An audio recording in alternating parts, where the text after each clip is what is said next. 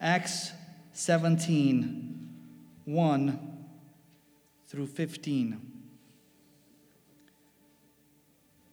Now, when they had passed through Amphipolis and Apollonia, they came to Thessalonica, where there was a synagogue of the Jews. And Paul went in, as was his custom. And on three Sabbath days, he reasoned with them from the scriptures, explaining and proving that it was necessary for the Christ to suffer and to rise from the dead, and saying, This Jesus whom I proclaim to you is the Christ. And some of them were persuaded and joined Paul and Silas, as did a great many of the devout Greeks.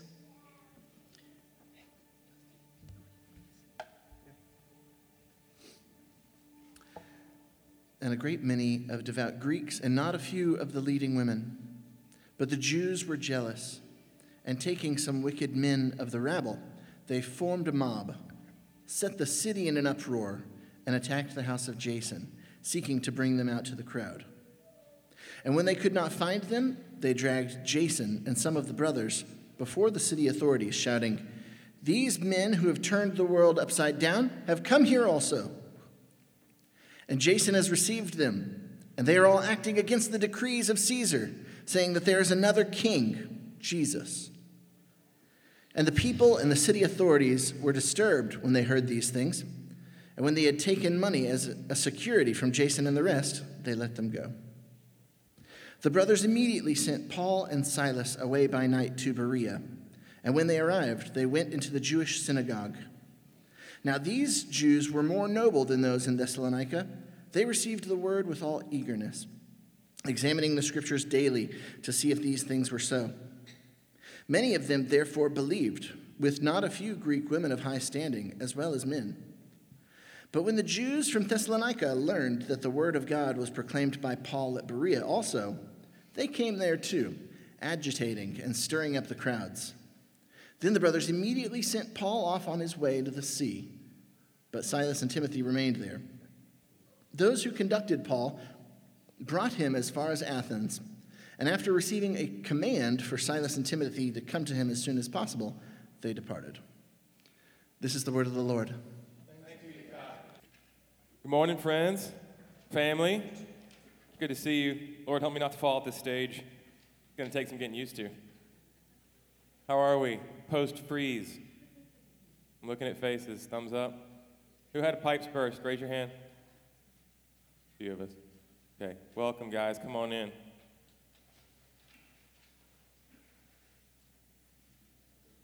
Let us know how we can serve you as a church. Let us know if you have neighbors. This is going to be a weeks and even months long process, as we all know, as we recover from another wallop.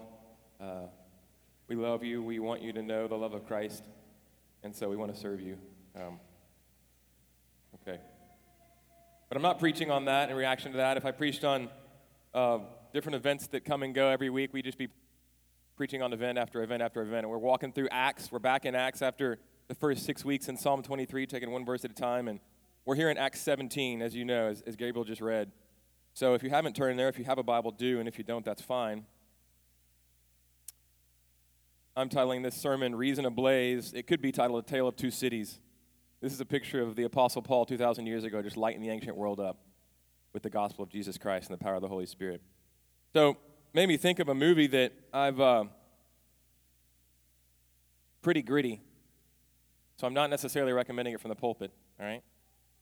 But it's called Man on Fire, Denzel Washington. It's a little bit older.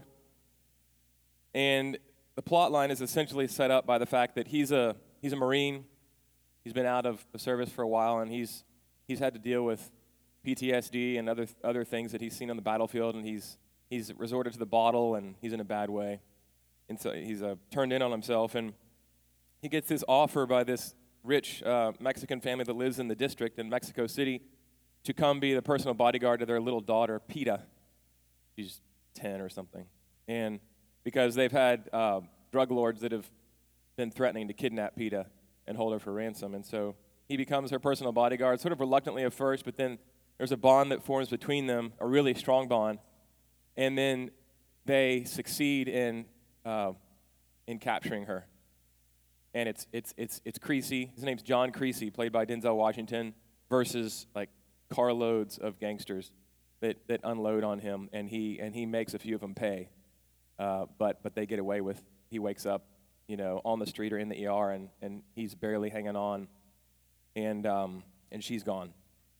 And so there's this scene, it's one of my favorite scenes in the movie, where his friend is played by Christopher Walken. I almost said Chris, Chris, Creepy Chris. he's, he's such a great character, and he plays a great character in this movie, and he knows Creasy better than most people. And, and there's a Mexican police officer in the room that's smoking a cigarette, and he's there in the waiting room in the hospital. And Pita's gone, and Creasy's on in ICU, and the Mexican police officer and, and Christopher Walken are talking. And, and the, the police officer, um, he, he, asked, he said, I want to try to help, but I need to understand him better. What was Pita, the girl, to John Creasy? What did she mean to him? And, and this is what this is what Christopher Walken says. He says, She showed him it was all right to live again. And then the police officer says, And the kidnappers took that away? And then Creasy, and then Creasy's friend, Christopher Walken, just delivers one of the best lines in film. He says, And they are going to wish they had never touched a hair on her head. A man can be an artist in anything food, whatever. It depends on how good he is at it. Creasy's art is death, and he's about to paint his masterpiece. And sure enough, as the movie continues, Creasy gets back to health and he goes after, as a one man army, these men. And one by one, he takes them down. And um, it's riveting gritty. So again, disclaimer, pastoral disclaimer. don't, definitely don't let your kids watch it. Um, but he's, he is, as the movie as the movie says, he's a man on fire. He's a man set ablaze with a single-minded purpose to rescue this girl. But he's also, as a man on fire, he doesn't flail. He's calculating. He's extremely reasonable. He's very careful. He knows the tools of his trade.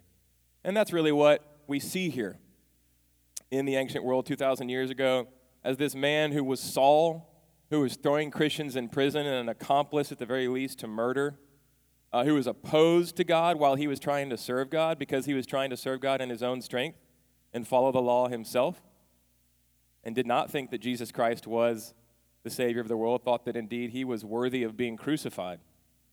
Jesus assaults him. You ever heard that say that Jesus is the gentleman? He, uh, he won't come in unless you invite him. Well, Paul didn't invite him, my friends. Thank God that that's not necessarily true. He invades, he calls us to himself, and he knocks Paul down on the road and blinds him and says, Why are you fighting against me? I'm going to show you how much you must suffer for my name. I am, I am the Son of God and the living God. And, and Paul is never the same. He's a man on fire. He sets the Mediterranean world ablaze. But what we see here, so he's full of the Spirit, but he's also very, very well grounded in the Word of God. What we see here in both, so if you can imagine, he's attuned, he's full of the Spirit, he's attuned to and sensitive to the Spirit. He's just been told in the chapter previous not to go up into upper Turkey. So instead, they go 400 miles west and south into what we know as Greece, into Macedonia.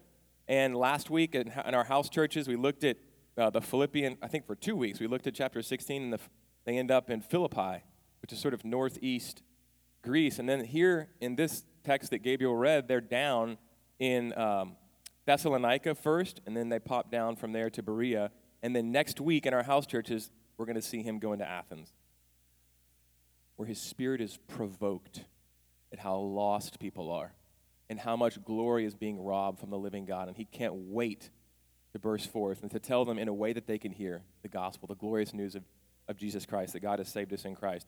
But here we see a man in words sort of that pepper this text. First, he goes to Thessalonica and then down south to Berea.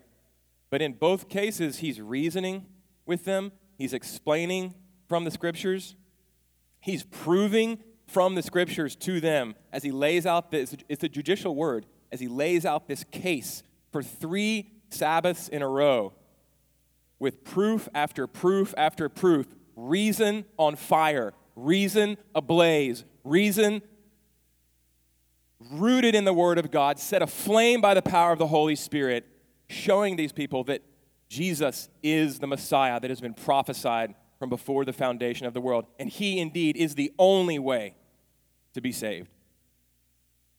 And He has done it all. He has made the way straight for us. And Paul is doing this not, not flailing, but rooted in the scriptures and explaining and reasoning. And so we see, a, we, we see reason set ablaze, and we see a tale of two cities. The Thessalonians don't react, people come to Christ, don't they? And we'll get to this, but they don't react so well. They essentially run Paul out of town. Bereans, not so much. We'll look at that. But the first thing I, w- I just want to say is looking at Paul, we want to be able, like Paul, to prove from the scriptures, to be well grounded and versed in them, to be able to prove and explain to people, to give them reasons to believe, to explain the gospel from the scriptures, to make our case. And I just want to ask just in this first point, to me and to us, can we share the gospel? And to really just take a few minutes to kind of run through some of the texts that Paul probably probably hit on. If you want to start, he might may or may not have, but you can go all the way back even before this, but certainly to the first sort of implicit but clear, if you meditate on it, mention of the gospel that Jesus is coming the waymaker, the one who will bring sinful man back to God by becoming sin, a sin sacrifice in our place. He is coming. The first kind of clear whisper of that we see is in Genesis 3:15 and Paul may have well started there. How God made all things well and they were all good and sin did not exist in the human heart and he made us for himself, but we rebelled against him and, we, and creation cracked just as we cracked and were severed from God in his presence. But right in the middle of that curse, God steps into that curse with a promise. It's the first promise of the gospel. And he says to the serpent who has deceived the man and the woman, he says, he says, I will put, he says, hatred or enmity is the first word in the Hebrew. And in a lot of English translations, hatred or enmity will I put between you, the serpent, and the woman. In other words, I'm going to superintend this process. This has happened, but I'm in control of it. I'm going to put this hatred between you. And kind of the, rest of the history of the world until Christ returns is going to be characterized by this war between the serpent and the woman, and between your seed, your children, and her seed. There are only two races in the world, okay? Those that are the seed of the serpent and those that are the seed of the Son who would come, whose name is Jesus, right? And you have to be born again by faith into that second seed, don't you? By the faith in God's promise, which is Jesus. And so he, he lays this out and he says, just as the serpent will crush the heel of this son of the woman, but this son of the woman will crush the head of the serpent. And one of the things, one of the many things, we could unpack that for the rest of the sermon, I'm not going to, that you see in that first whisper of the gospel that Paul may have used here to prove over three Sundays, over three Saturdays in the Sabbath, in the, um, in the uh, synagogues on the Sabbath, the Jewish Sabbath, to the Jews that Jesus indeed is that promised Messiah could have been Genesis 3:15. But one of the things you see is with the same in the same place that the the seed is struck right here on the heel. His heel is going to be crushed. Okay? In the same place that he is struck, he will use that very thing. You use the heel when you crush the head of a serpent, don't you? He'll use that very place where he was struck to defeat the enemy. Not, not to die a death that is unfortunate, that wasn't planned, uh, to, to end a failure. No. In the perfect plan of God, to use our evil and sin to defeat Satan, the power of death, to pay for sin, and to, have, to win the keys to hell for us so that he becomes the way. The very place where he is struck by the serpent is what? The cross. And that very thing he uses to crush the head of the serpent. So we see that in Genesis 3:15. We even see it in the same chapter, a few verses later. It's easy to miss, but uh, when God, instead of moving, he gives them a promise, and then instead of moving, you know, wiping the slate clean with Adam and Eve and, and destroying them, he, he has a tender mercy on them, and they try to, clo- we try to clothe, we try to cover ourselves in our sin. Maybe God won't see, maybe others won't see. I'm going to look nice. Maybe God won't see my sin. I'm going to put, I'm going to put leaves on my nakedness. That doesn't work. It's pitiful. It looks terrible. he kills an animal and he covers them. It doesn't say that he kills an animal, but he covers them in skins. The word in the Hebrew is leather skins. It, what's implied is that he's, he's killed an animal. Blood has been shed. Blood of something that did not deserve to die has been killed to cover their curse and their wickedness and their evil and their rebellion. This is a picture of how this gospel that's been whispered five verses before is going to come to pass. He, like a father, clothes them himself. These people who have just ruined the universe and who, who mean that his son will come by choice, but will come to save us one day at infinite cost to himself. He clothes them like a father. He puts uh, the skin of, the, of something that didn't deserve to die on them to, clo- to cover their nakedness and their shame. Um, so that's another picture. And if you fast forward to Genesis 22, this amazing picture of the one through whom the promise to bless every family of the earth and renew creation is going to come Abraham and then Isaac, the son of promise. Not through Abraham's effort, but through the word of God, through his promise, will the creational renewal come. Isaac represents that. It's through Isaac that the Christ will be born. What does God do? He says, he says I want to I want to make sure that you love me more than anything. Sacrifice him to me. Put him on the altar. Little known fact, the Jews think that typically that Isaac was not a little boy. He was not Seth's age. He was probably closer to my age. He was probably in his mid 30s. Okay? About the age that Jesus was when he died on the cross for us. Mount Moriah is where it happened, same mountain that the temple was later built on. The place where sinful man meets God through sacrifice and peace is made through the death of an innocent. So he takes his precious, beloved, promised son Isaac and he puts him on the altar, and God says, Wait, I can see now that you love me. I never intended for you to kill this boy. The Lord will provide. And that's what the mountain is named. On this mountain, it is said, on this mountain, the Lord will provide. A son will come. Son will not be spared. He will die to save us. So you see, already, we can't even get out of Genesis before we are seeing Christ after Christ after Christ prophesied. Then you come to Exodus, the next book, the Passover. And to condense it, you see that this slave people who are an idolatrous, rebellious people, but God has chosen them. He has chosen them to be His own. He has called them even my son. He allows them, to, pulls them out of slavery into a promised land to be His own people um, through the blood, the shed blood of the firstborn, okay? Of an innocent lamb, okay? And if that covers them, if they obey the word of God by faith, that points to this, this young lamb must be uh, not a bone of his must be broken, but he must be slain in your place, and nothing of him can be left by morning. Whatever is not eaten by the family has to be thrown into the fire and totally consumed. Only if that happens can that family go free, and free they go. And God pulls them out of slavery into freedom. That's a picture of the Christ. John applies that to Jesus and says, Not a bone of his was broken on the cross. And what is he doing? He's saying, That's from Exodus 12. He's saying, Jesus is the Passover lamb. The blood of lambs never took away a single sin not in all the sacrifices. Never. God is just. He, a, a woolly quadruped cannot take away your very real and my very real guilt and sin and evil before a holy God. It was a picture of the one who would actually, the book of Hebrews tells us, right? Who would actually come and take away our sins and what? Give us his righteousness and pull us into the family of God through his standing. This is my son, God said of his beloved at, at the baptism my beloved, or the Greek could also be translated the beloved. This is his identity. He is the beloved one of the Father. You get that by coming to him by faith. So we see that. Uh, we see that in um, the Passover, and then we see it again in everything that drives through the rest of the first five books of the Bible, all the way through the rest of the Old Testament. The way that the law is given, the way that even Israel is, is set up, is that Israel is in, always in camps in the wilderness around what? Say it a little louder. Tabernacle. The tabernacle is the temple on wheels. You can pack it up and go. You can set it out. And that's where, again, that's the thing that makes the people of God work. It's not, the law is given with all of these priest, tabernacle sacrifices spelled out over the course of multiple books. The law is not given just in a vacuum. Oh, I hope you can keep it. That's not the law. The law includes at its beating heart a system by which the guilty can come before God and an innocent can die in their place so they can keep being God's people. Do you see that? Literally, Israel encamps around the tabernacle, and guess who camps around the tabernacle first? The priests.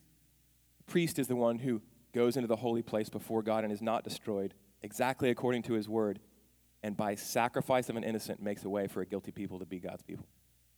Do you see how Jesus comes along and what does he say in John? Destroy this temple and I'll, and I'll raise it up again in three days. I am the tabernacle. I am the priest. I am the sacrifice. And so all this points to him, you know, Deuteronomy 21 22, cursed is he who hangs on a tree. And then that sort of picture kind of explodes in the prophets. We see Isaiah 53, which is, it's like, are we reading a gospel here? I love taking Jews to this. We take our Jewish rabbi friends to this, and they just, they really don't have an answer. But a few verses from Isaiah 53, written 700 years before the Christ stepped on, into the earth in the fullness of time. Surely he has borne our griefs and carried our sorrows, Isaiah says. Yet we esteemed him stricken, smitten by God, and afflicted. In other words, he was a man of sorrows, and on that cross, everyone said, He's being cursed for his own sin. It's the exact opposite of what was happening. He was being cursed for our sins. They said, Hey, come down if you're the Son of God. And the very truth was that because he was the Son of God, he wasn't coming down. Because if he had come down, we would all be headed to hell and securely deposited there forever to be to have the wrath, the just wrath of God upon us. But Jesus did not come down. Can you imagine the temptation? First of all, the choice to go after us all the way to death, but to have the temptation to have the ability at every second of that excruciation to get off, to call angels to his help, and to leave the pain. It wasn't just what we saw, it was the white hot wrath of God that he endured hell experience for each of us on that cross. He said yes every second during that excruciating pain for you. That's encapsulated and prophesied in this book of Isaiah. And Jesus comes along and he fulfills it. And the big picture is this, right? And this is all stuff that Paul would have been unpacking because he I have 30 minutes, but he had three days. you know, he had three Sabbath, three Sabbath gatherings. And so it's this that we're born in Adam. When we're born, we're born in Adam dead on arrival because he represents us in the flesh. We're, we're born opposed to God. I didn't have to teach any of my kids. We never have courses on disobedience. We never have courses on saying no. We never have courses on being selfish. You don't need to teach children that. There's a reason for that. We're born dead on arrival. We're born focused in on me. I'm the king. Everything revolves around me. I'm the planet. You know, I'm one of the moons of Pluto, and yet the whole universe revolves around me. This is the way we're. That's there's something wrong at the core of who we are. The biblical story is the right story, but yet God loves us desperately, and so He did something amazing. So we're born dead on arrival, in represented in the first Adam children of the serpent. But God, in his great love for us at the right time, came and he sent the second Adam. Adam disobeyed at the tree and everything cracked that was under his domain. The second Adam came and he obeyed at the tree. But he got cursed. Why? He didn't deserve to be cursed, he obeyed. He got cursed for you. He took your curse. He became a curse. Deuteronomy 21 22. He became your curse. Okay? So that if you come to Christ, your sins are taken care of. And as you abide in Christ, your sin is to cause you to know that you have a Savior and to run toward Him and to have sorrow over your sin, but not guilt, because that guilt has been paid for. And that is Satan trying to mess you up, trying to make you think that Christ's satisfaction, Christ's payment was not enough. That's a lie. He has done the work. He is, what did he say at the end of the cross? It is finished. He's finished the work. Come to him. Okay? So so this is our Christ. We're born in the first or the second Adam. We're either born, we're all born but to be to have life, we must be born again by faith in the one who came for us, who's the second Adam, who came to obey where Adam disobeyed and to rise again out of death and hell into a new type of humanity. And we are represented by faith in his work in person and not our own works. And that is the only way to be reconciled to God, and it is the only way to peace with God, and it is the perfect way. And so, this is all stuff that Paul would have been saying, and he wouldn't have stopped there. He would have mentioned like Psalm 2, Psalm 110, Daniel 7, which are all pictures in the Old Testament of you know, a thousand years before in the case of Psalm 2 and 110, and in Daniel 7, about 500 years before Jesus came. All pictures of not only uh, the one who would, the Messiah who would come, who would lay his life down for us, but what? The one who would rise again from the dead, having the keys to death and hell because he'd paid the price. And now to show that, his payment was satisfactory for you and for me, and to show that he had conquered death and hell for us, he rose, impervious to death, free from the power of sin. And he kept rising. 40 days later, he rose up to the seat that he owned and that we are seated with him in by faith, Ephesians 2. The throne, at the right, the power hand, the right hand of God the Father, he sits making intercession for us, his people. Okay? And we, his body, are here on earth doing his work attached to him through faith by his Holy Spirit, empowered by his Spirit, by his very Spirit, the Spirit of Christ. The Holy Spirit's called the Spirit of Christ in Acts 16. Jesus himself is with us. It's better for you that I go. It's better right now for us. Can you believe this? I hope you can. I hope I can. It's better for us that, that Christ has gone than if he were sitting right here on the front row in person. Because he's in us now by his Spirit, empowering us for his work, working through us, reasoning, proving from the scriptures that he's the Christ, proclaiming living in the power of the Holy Spirit, full of the Spirit, full of contrition over sin, full of the gospel going forth from our mouth, from our hands, and from our feet. Um, and so in Psalm 2, in Psalm 110, and Daniel 7, you have this picture of the Messiah who's reigning over all creation and who's, who's, who the Father, because of his work on the cross, is making of all of his enemies a footstool for his feet. That through the church. Can you believe it? And he will come again to finish what he started. He's going to end evil He's going to bring his people to himself and he's going to completely remake creation. But that remaking is happening, is happening, is happening, is happening, and we're headed somewhere good. And he's coming back for us. And there's a feast that awaits. And that's going to be like page two ad infinitum of the rest of the story. We're just in page one right now. This is not as good as it gets. Can I get an amen? Thank you. After Harvey, COVID, Snowtopia, I mean, goodness gracious. Okay? And these are all first world problems, too, all right? Um, so, this is can you share the gospel? Did Paul? Yes, he reasoned, he explained, he proved. Let us be people grounded in the word. Um, this is some of the stuff he would have walked through, okay? Let us prove to people kindly but cogently that Jesus is the Christ and that he is the one way to salvation. Don't worry, we're going to be making a much greater effort with simple multiplicative systems to help you do that, every single one of you. And that's what I'll finish with today, okay? So that's the first thing. The second thing is be prepared for a response, good or bad. This is kind of the most, so be prepared for a response, good or bad. This is kind of the most overt thing in this text. Acts 17, 1 through 15. What we see is in these two cities, and Paul heads to Athens later. He's come from Philippi. He goes through this text, Thessalonica, and then down to Berea. He's heading down to Athens, and then he'll pop over um, to some other cities before, before heading home, Corinth. But um, we see first the Thessalonians, as he, as he preaches the gospel, by and large reject him. Some come to Christ. So as he, the word of God never returns void. Whatever, whatever you, let us be people who are scattering seed. Even in rejection, God is going to cause some seeds to take. It happens here in Thessalonica. But for the most part, they reject him. They don't, he's reasoning, but they've already made their minds up, and for whatever reason, they reject him. Okay, they've had these preconceptions and they stick to them. Okay, they run him out of town. The Bereans receive him. I think one of the points here is that, again, what I've just said, we can't, we, we don't get to choose the field. God's put you where you are to be a person and a people. He, he has put us where we are to be a people who go out and to spread the seed of the gospel and to proclaim it, to be filled with His Spirit, grounded in His word, to be proclaiming. Sometimes we're going to get run out of town, guys. I maybe just be talking about one relationship. You are going to get run out of town. Yay, rejoice. Great is your reward in heaven. That's in Matthew 5. I'm not making that up, right? That's what Jesus says. He doesn't say, Yea, rejoice, enjoy pain. It's a good thing. No, pain's an evil, but you have a great reward coming. Okay, Jesus is very logical. Look forward to the fact that you have amazing things coming. God is the great accountant. Nothing is overlooked. Do you know that a cup of cold water offered to someone who needs it in the name of Christ, he notes down in his notepad, and you will get a reward for? Rewards are not preached nearly enough in the church, and that, that's partly on me. I'm a preacher. We're going to start preaching them more. Okay? It matters how we live by faith in Jesus Christ. It matters. God is in charge of the field, but we need to be scattering. Paul was, he was run out of one town, but the others, the Bereans, set the example. They, they don't just, they're not fideists. You ever heard that word, a fideist?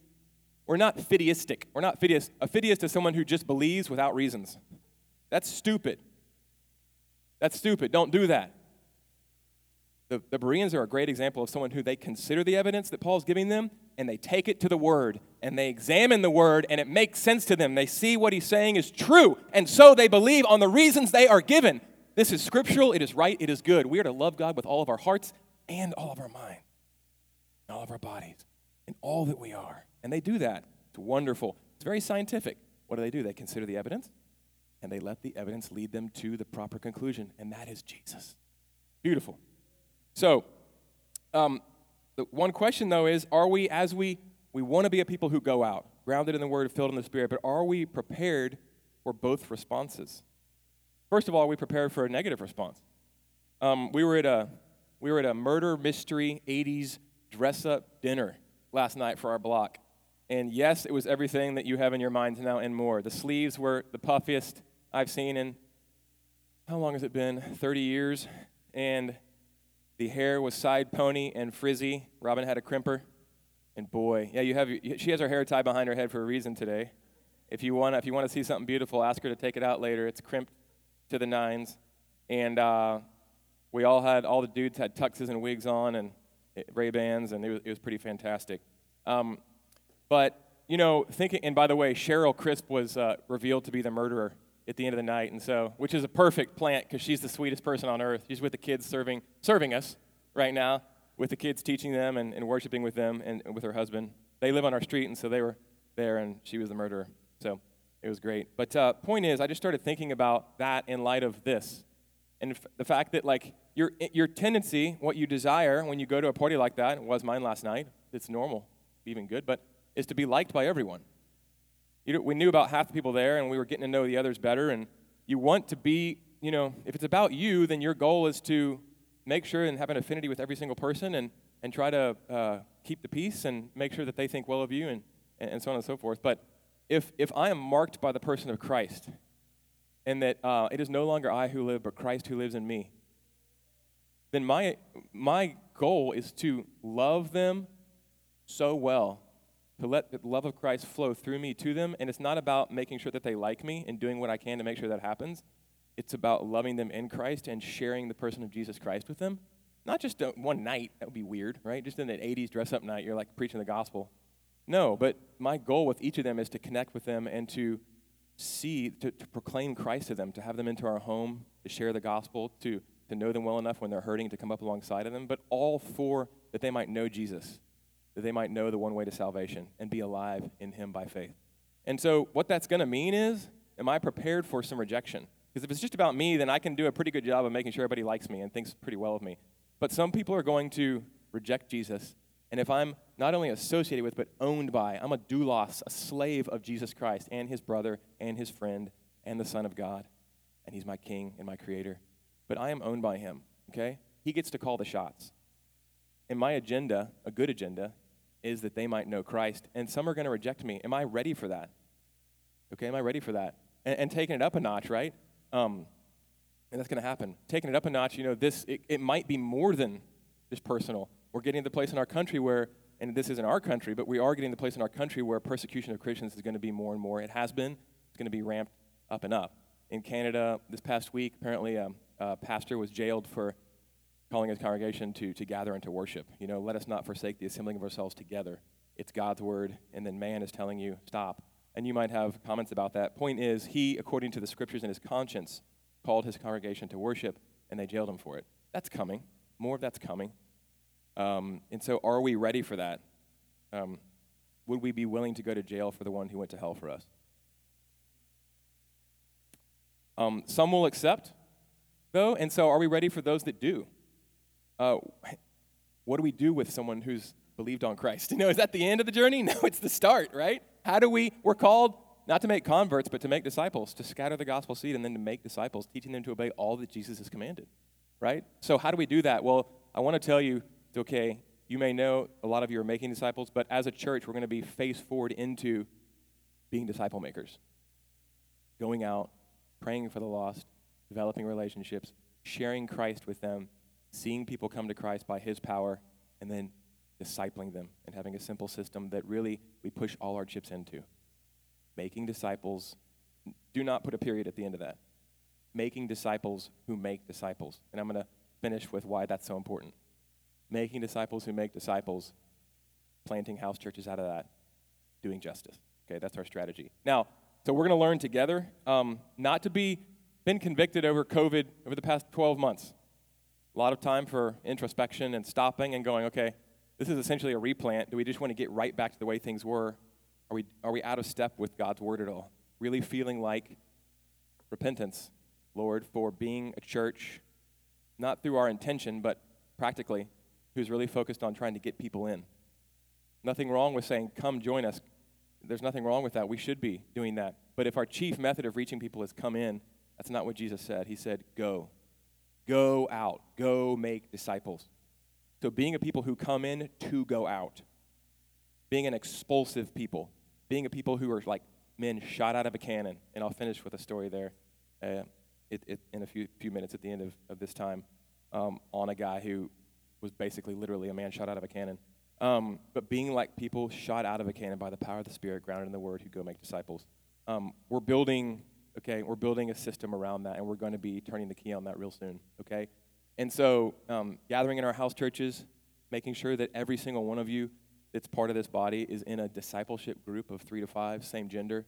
Um, the first iteration will be us discipling one another, being discipled, and we have we have word based, prayer based, obedience based, by faith, um, sharing our faith based, simple sort of um, training wheels, guidelines, helps for you for that, for all of us to be doing that together. The first iteration will be us. Every iteration after that will be people that you're sharing with that are coming to Christ. That becomes your D group for the next year, two years, okay? And let me explain to you, and we'll have other helps like we'll have a list of top 100 people in your life that are lost that we begin to pray over, um, reach out to. Little, little helps like this. Um, and don't worry, we're going to walk with you. I know 100 people sounds like a lot. Promise you, God's put at least that many in your life that don't know Jesus. How are you stewarding that? But acronyms like BLESS, we're gonna we're gonna help work that in as a as something to help you. Um, just begin by praying. B, begin by praying over this list of people that God's put in your life. Begin by praying for people that God brings to you that don't know Him. Could be someone checking you out at the grocery store. Could be a barista. Could be a family member. Could be your next door neighbor. Begin by praying. Listen, L. Listen. Don't you don't have to have all the answers. It's not about all the answers. Listen to them. Get close and listen. Ask them questions. Um, eat with them. Eat. Eat with them. Invite them into your home. Go out to a meal. Listen some more. Fellowship. Eat. Um, and then S, the first S, is just serve them. Serve them in some way now that you kind of know them. And then, then the final S, share. And, and so we're going to have helps like that as we move out to disciple. We're going to do, I'm stealing this phrase from Kevin Phillips of FAM, but we're going to do what's called shoulder to shoulder discipleship. It's, it can't be less than that ever. It has to be relational. The way Jesus did it, we're going to pour our lives into people, grounded in the Word, filled by the Spirit, in obedience to Jesus. Um, shoulder to shoulder discipleship. So let me, let me share with you something that you may have heard in, in uh, middle school math class. The teacher asked the student, if you have the choice between receiving $10,000 a day, okay, this is to seventh graders, right? So, and to you. If you have the choice of receiving, Seth, this is to you. If you have a choice between receiving $10,000 a day um, for 30 days, or getting one penny the first day and having that doubled every day for 30 days, which would you choose, Seth? Which would you choose, church? Which would you choose, seventh graders, right? So $10,000 a day for 30 days, or one penny the first day, doubled every day for 30 days. And of course, it's a setup. Most, almost every kid picks $10,000 a day. It's overt. Um, but they would be leaving about over $10 million on the table. Uh, at the end of the time, the first option, you get $300,000. Hey, I can get a Corvette with that. Maybe put a down payment down in a house, or if I'm thinking like a kid, like unlimited candy for the rest of my life, rot all my teeth out, right? Um, but the number for the penny, doubled every day for 30 days, is $10 million, 737,418 and 23 cents. You're leaving over $10 million on the table. Why? Multiplication. Let me put it into terms, church terms, okay? We, we kind of know that, but we still are missing it as a church. Not, I'm not saying we, the, the Western church, right? 1,000, uh, if a pastor's offered, Pastor Bob, he's offered 1,000 people in his church. And when I say that, most people think, and this shows you where we are, in his church, what do you think of? Sunday morning, in the seats, listening for an hour and a half, right? Okay, that's not, that's part of who we are, but most of who we are is we are the church. We don't go to church, right? We are the church. So 10,000, uh, 1,000 people um, every month for 30 years. I'm going to bring 1,000 people to your church every month for 30 years. Or you're going to disciple, you get the choice between these two. You're going to disciple, make one disciple per year, who's then going to go do the same. Okay, that's the key. That person is then going to go do the same, and everyone they disciple is going to do the same for 30 years. You make one disciple a year. Okay, given the choice between, I'll add a thousand people to your church every month for 30 years, or You can choose one disciple to be made by you per year, and they all do the same. Okay? Um, again, the church has mainly picked the first option, but what would they be leaving on the table is about over a billion disciples. This, my friends, is the power of multiplication, and it's the power of the Great Commission, which is not called the Great Suggestion. It's the Great Command. So, moving slowly, with help, prayerfully, over time, consistently, over time, non flashy. It's not flashy, it's relational. Over time, together, working, bettering the process through prayer, et cetera, et cetera, of, of actually going and focusing on being made a disciple and making disciples and turning that flywheel together. That's what we're going to be about.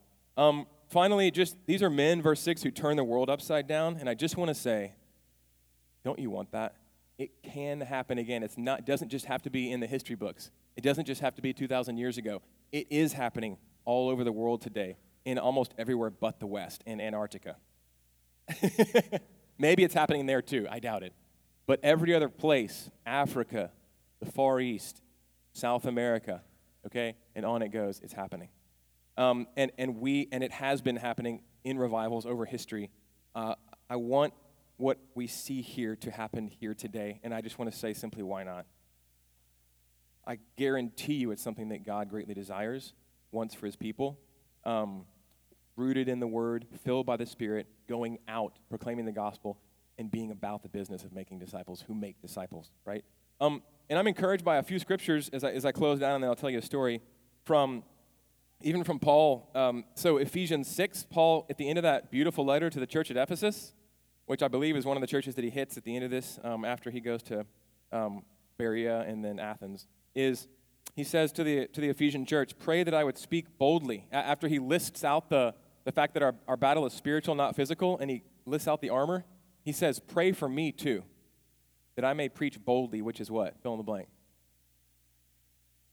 How I ought to speak. I heard you. What is, what's, what's he saying there? He's saying, even Paul needs our prayers, the prayers of the church, to preach without fear, boldly. Even Paul, the lion, he was a lion because of the Holy Spirit. He was born again because of the Holy Spirit. He was set ablaze because of the Holy Spirit. He was rooted in the Word because of the Holy Spirit. You have the Holy Spirit if you indeed are in Christ. You have the very same Word of God. You are the church. We have the plan. Jesus Christ is interceding at the right hand of God the Father for you. And we want to see this again. So even Paul needed boldness. And then Acts 4, what you, what do we see with the church? They, they preached, they were persecuted, and then what do they do? They hit their knees and they started praying. And then they were filled with the Holy Spirit. The room shook. And what, what happens after that?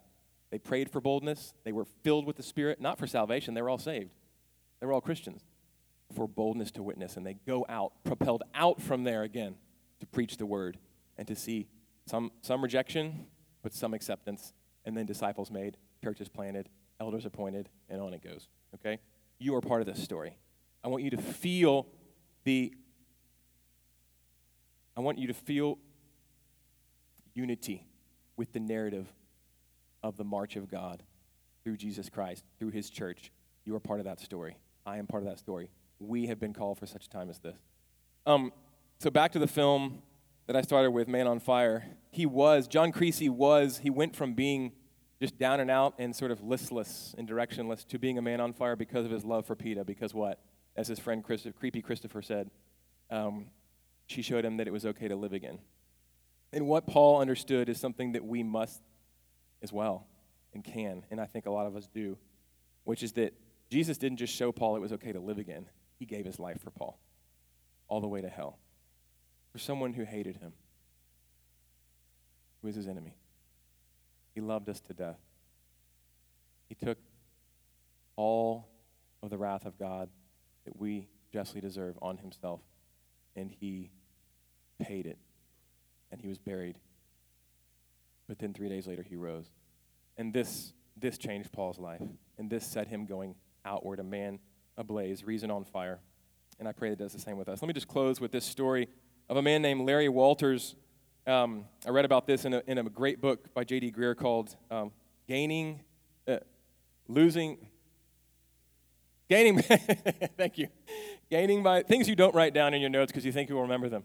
Gaining by losing. It's really, that's the catchy title. It's really more aptly, it would be Gaining by Sending. That's the idea, right? It's a great book. I would recommend it. If it hasn't been one of our books of the month, it probably will be next week, next month. Um, Gaining by Losing. And he tells this story. I've heard it before, but let me retell it for you. Um, Larry Walters, true story. Larry Walters, uh, he,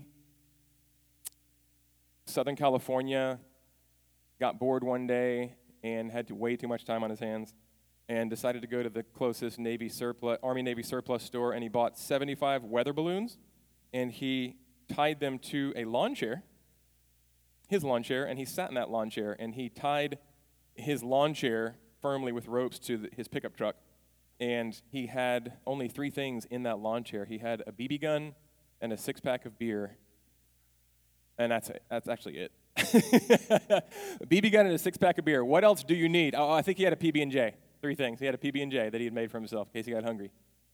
And he, um, his friends, he had his friends cut the rope at the right time. And um, next thing he knew, he was back down on the ground. What happened is that he was at 16,000 feet. Uh, spot unidentified flying object spotted by a 747 Boeing pilot and his literal words to the tower were, I, it seems to be a man in a lawn chair holding a rifle. Uh, he was brought back down. Uh, he was lassoed somehow by flying aircraft and brought safely back down to ground. For those of you that are interested, he passed out at 2,000 feet, uh, and um, his friends cut the rope. And as soon as they cut the rope, he had the BB gun because his idea was, well, I'll just I'll shoot um, some balloons until I'm kind of hanging out in the air and I'll just float at a few hundred feet over the ground. What happened is that when they cut the rope, he was like, his friend said he was like a man shot out of a cannon. Remember, I told you I'd bring you back to that? He was like a man shot out of a cannon and he, uh, he passed out at 2,000 feet. And he said, before he passed out, he said, Well, I, I did the only thing I knew how to do, which is I, I, I popped open a beer. so he at least got one beer down before passing out and uh, he was brought back down. He was fined $4,500, and he got it reduced to 1500 for, you know, airspace. Yeah, Peter's in the back nodding his head like that guy deserved every ounce of what he got. Yeah. Um, he was fined. He got it lowered and uh, for disturbing airspace. And there were three questions that were asked him by a local journalist. Number one, um, number one is, were you scared? Yes. And that's not what he said. He said a lot of other words that I'm preaching a sermon, so I'm not going to say here. Question two Would you ever do this again? No. Question three Why? $64,000 question. Larry, Larry Walters, dear Larry, why did you do it? Okay? And what did he say? He said, well, I got tired of just sitting around. Friends, my dear friends, we have a blueprint here. We have a Savior here who is reigning and who is in our hearts. We have a Holy Spirit. Okay? Let us be, by God's grace and power and through the work of Jesus Christ and the power of His Holy Spirit, a people who once again see the world turned upside down. I believe he wants to do it until he returns. Let's be a people who go out, who are, hey, like people shot out of a cannon, who are willing to be both accepted and rejected for the name of Christ, who put, who put his, uh, our identity with him over wanting to be liked, okay? He deserves the glory. Um, may he get it. Let me pray. Lord, thank you so much for your word. Thank you for the Apostle Paul. Thank you for heroes of the faith throughout history who, in many ways, in all the ways that count, were just like us sinners saved by the work of another, by the blood of another, by the love of another, by your love given to us and shown us manifestly in your precious Son, Jesus Christ. Fill us, Holy Spirit. Make us a people shot out of a cannon. Um, Lord, um, not just sitting around, but going after people for the sake of your great name. In Jesus' name I pray. Amen.